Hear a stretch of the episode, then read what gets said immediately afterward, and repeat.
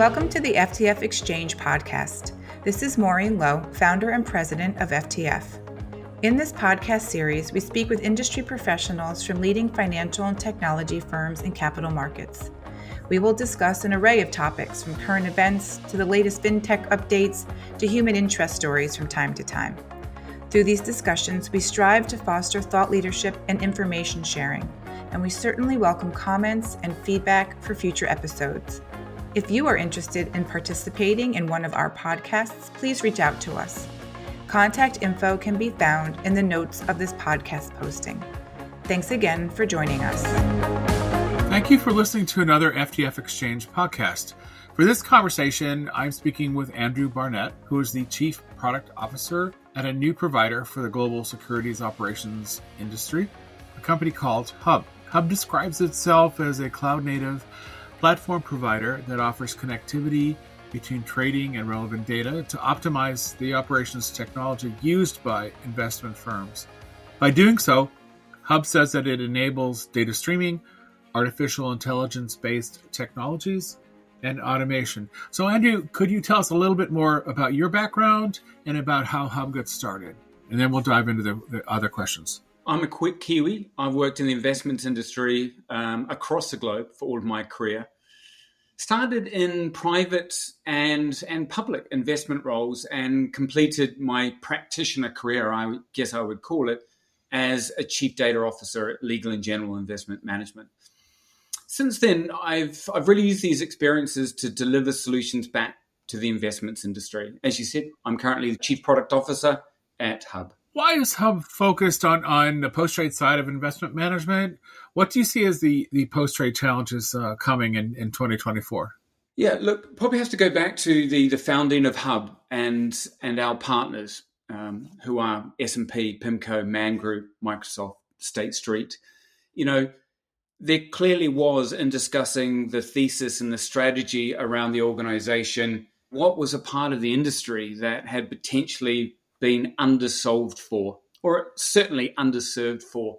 And we were seeing a lot of opportunities in that post trade space. The other key outcome, which is really, really important for us, and, and, and definitely for me, someone who has worked sort of front, middle, and back office as a practitioner, is to really break down those silos between the front, the middle, and back office, that they're different people, different processes, different technologies.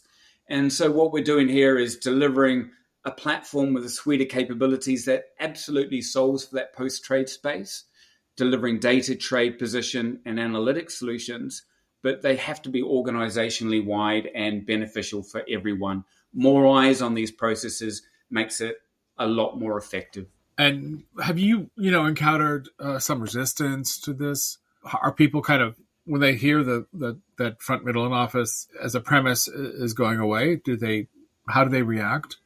Look, no one's ever reacted overtly negatively to to that phrase, and I, I, think a lot of people recognise that it's really important to to separate that because it's in the mindset of the way that people run change, they um, hire and employ people. So actually, if you're looking at us servicing the post trade operation space, being able to solve directly for post trade in a more elegant and efficient way but also enabling the investments, the distributions, the second line, the corporate functions to benefit from that. You know, that's a really compelling story when you're when you're implementing the solution. So quickly, can we can we talk about what you say is a new ecosystem for client reporting? What do you mean by that? And how can firms move to new operating models that go beyond the, the PDFs, the emails, and the spreadsheets? Look, I think the key thing here is new ecosystem is just there needs to be an ability to evolve the solutions and the services that you deliver back to customers. You know, client reporting is is obviously you know it's market facing. There are a lot of risks associated with that activity. Historically, you're absolutely right. The approach has been to deliver quite analog and one directional communications to those groups of people. And as we sort of enter into the industry and we start to solve for a lot of the client reporting problems that we're seeing out there, actually, what becomes really interesting is some, some key themes and what are the capabilities that are needed. And and some of these they they kind of sound like they're on a hype curve, but You know, when you actually sort of interview dozens of organizations, all of a sudden the hype curve is looking more like table stakes. And, you know, to call out three or four of the key items we're seeing, self service is absolutely key. And that's self service via no code type um, report customization, but also using elements of that conversation AI to interact with that data to ask questions because it's not the use case anymore that every month you generate a report and it gets sent out. You've got customers constantly asking, you know, what is my position? What are my trades? Because the market speed and volatility is, is happening that way. We're hearing all about kind of push and pull engagement patterns.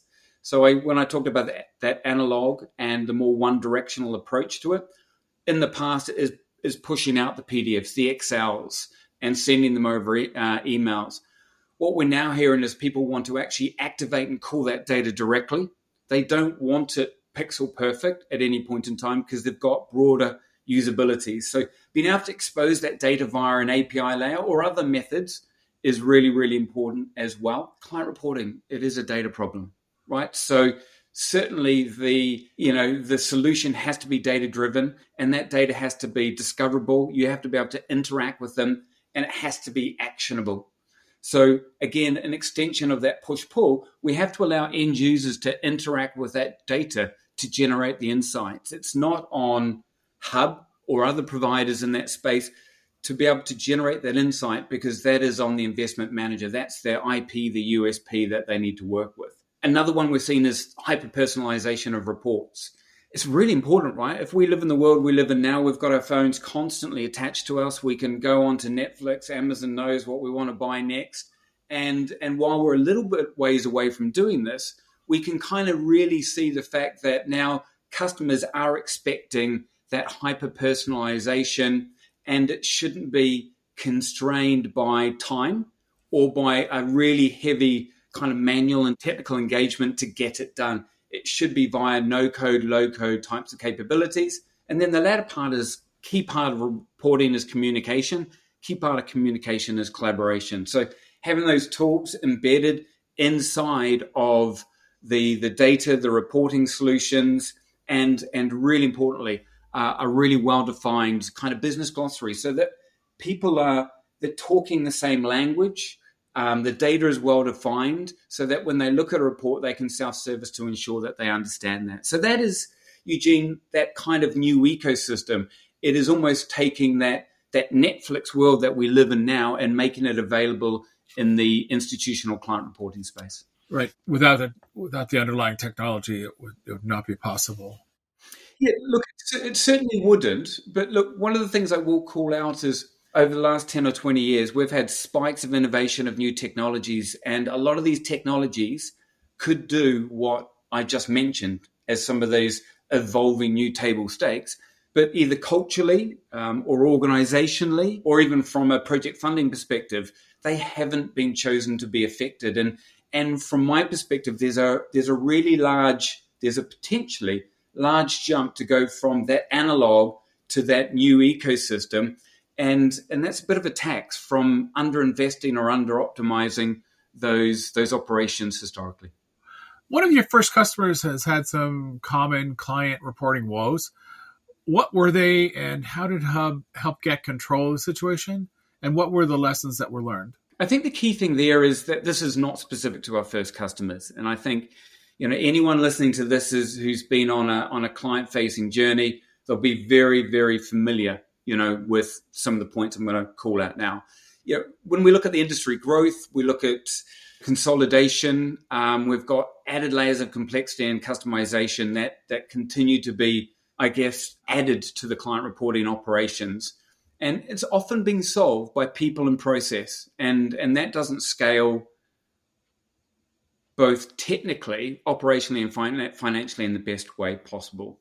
And and the other key thing here is there's typically a reluctance to make major changes for fear of disturbing the client. So that's always a major fear there as well. And so, you know, what we did with our initial customer and customers is have that phase of discovery to go and say, look, what are the key problems? What is your target operating model? How do we solve this in an incremental rather than a big bang way? And some of the feedback we're getting straight away, and I, I mentioned it before, client reporting, it's a data problem. Uh, reg reporting is very similar, to be honest, as well. And in my previous lives, you know, as a chief data officer, I have oftentimes brought client reporting, performance reporting, and reg reporting, at least the data elements of it, the core engine work into that data office because of the heavy dependency on data. Another key aspect here was that the target operating model should determine the technology, not the other way around. So in the past, technologies have been purchased, acquired, partners, licensed. And what we've seen is that it kind of solves 80% of the problem and subsequently 20% is put on a different stack or it's done manually. You know what, with the modern technologies that we've got out there now, Eugene, you just called it out brilliantly before, there is a way to go and say if that's the objective for your target operating model, which is both the people, the global locations, the cost base to get it done, you should be able to solve that with a very modular um, technology suite that is sitting out there as well. And look, the last pass was hyper personalization. It's almost becoming table stakes. So we had all of that context as we enter into that implementation phase. We recognize what some of the key benefits are. And some of the benefits are just simply agreeing the short and long term operating model. You know, it sounds difficult, but it has to be done. The next part of is rebuilding the trust in the data and to deliver a common tool set across the reporting teams. You know, historically, you've got these disparate teams grabbing data from disparate sources, but actually what they're trying to do is, is kind of create a report that's almost identical across all of these different patterns and then push it out to, to their clients and customers. And not having that common approach to data, data lineage, data management, business glossaries, and the tool sets means that there's not always that consistency in how that's being communicated. The next part of it is actually taking that data, taking those tool sets, and activating a wider use base inside of the customer. Because these tools are reusable, they're not just for client reporting. There's anyone who wants to interrogate the data to generate insights and create value for the organization as well. And once you've got this, these tools, these data in front of more eyes, you get this phenomenal feedback loop. And as a product person, it scares me, but it excites me. It scares me that it's going to be negative, but it excites me in the point that it gives me this continuous improvement of saying, okay, this needs to be fixed, this needs to be prioritized to get this done. You know, one of the other parts was was recognizing the lifecycle client reporting. You know, what are the bigger problems? You know, what we're seeing is there's a lot of high touch, high volume reporting very similar to what I said before. Individuals manually grabbing data from different locations, stitching reports together, and pushing them out via email. So what we do is typically go in and look at that the the high volume and try and turn it into low touch by by giving the confidence around the data, giving the tool set, but also making sure it's part of almost a center of excellence around managing that high volume. It shouldn't be hundreds of reporting associates running around. It should be a handful of experts who are aware of the tool sets, who can support the customers internally and externally, but also at the same time they're they're following exception based monitoring. Right? They're not just sitting somewhere to get this done. And that's going to be a bit of a revolution for some of these firms. Strangely enough, yes, it sh- it absolutely should not be. And and actually, I almost feel like it's it's not a sufficient business case, but actually it is because the biggest burden there isn't the technology it's the cultural mindset change to go and say, look, I want to change that around. I want to do it this way. I want to be more effective with the way that I communicate to the customers. And and what we're hearing back is once you get that quick and easy win, you can start to go and say, look, what are the additional table stakes that need to be inside of there? Look, the conversational AI, it is phenomenal, but it has to be done in a very, very smart and effective way. Collaboration, making sure that people can communicate over these different digital channels and having that full digital breadcrumbing to know someone's asked for something, I've generated a report, it's all connected so that if anyone ever comes back and asks that question, whether it's a client, it's a regulator, you can go and say, This is how we generated that information and communicate it across to the customer to get it done. But also, if you have AI on that platform, Eugene, it starts to give you a feedback loop about what are the common processes? Who are the people that are doing this more effectively? Is there volume, especially when you've got cloud and tokens in that AI space? Is there something that you need to consider so that your cost of operation doesn't get out of control? And look, the last point there is just aligning the product roadmaps of the customer to align with the product of the provider if you've chosen to go that way as well. And making that commitment to that partnership is absolutely paramount. We need to break down that that vendor and supplier management kind of term that's kind of from the 1990s but seems to have persisted all the way through to today. So, uh, beyond client reporting, uh, the securities industry, at least in the US, is moving very fast to shorten settlement to trading day plus one, which is also known as T plus one. And they're trying to get there by May of this year. And, and this is that includes North America, not just the US. So, what do you think of the T1 push and ultimately uh, the T plus zero situation? I think it's representative to almost every reg that we've looked at over the last 15 years, and, and, and Eugene, there's been a lot of them, right? The probably the, the issue I have here is that people looking at T plus one are looking at it as a project typically, and they're going to say, how do I solve it given the date? And and the lens is so narrow and pre-filtered that actually they're not looking at from an, an operating model principle perspective. So so I think the biggest hurdle here is actually a cultural one. And look, I did it when I was on the other side, implementing MIFID, EMIR reporting. I had a budget. These were my people. This was my date. How do I get it done? You know, but the key thing for me is to go and say, how do we build a product mindset inside of financial services firms? And if that's not what the financial services firms are going to do, we need to make sure that when you partner with a provider, that they have a product mindset around how do we build this once?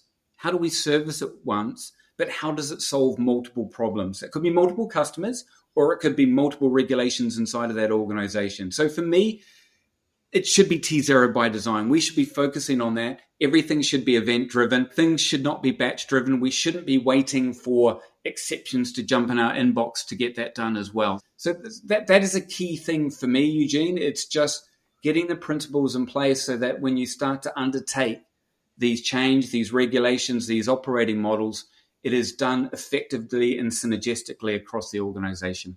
And, and, and T plus zero, isn't that that's part of your core offering? Isn't it inherent? I yeah, look, I, I, I use the term T zero by design because the principles behind the platform is that you know data is constantly in motion, the data is streaming, everything is event driven, and those events, you know, they form communication to interested parties that something has or hasn't been done and whether something has to be resolved and whether you need to collaborate via communication channels inside and outside of that organization to perform that as well. So, you know, for me, we should not have to change our technology, our platform, our ways of working around to solve T plus one as it evolves to T zero.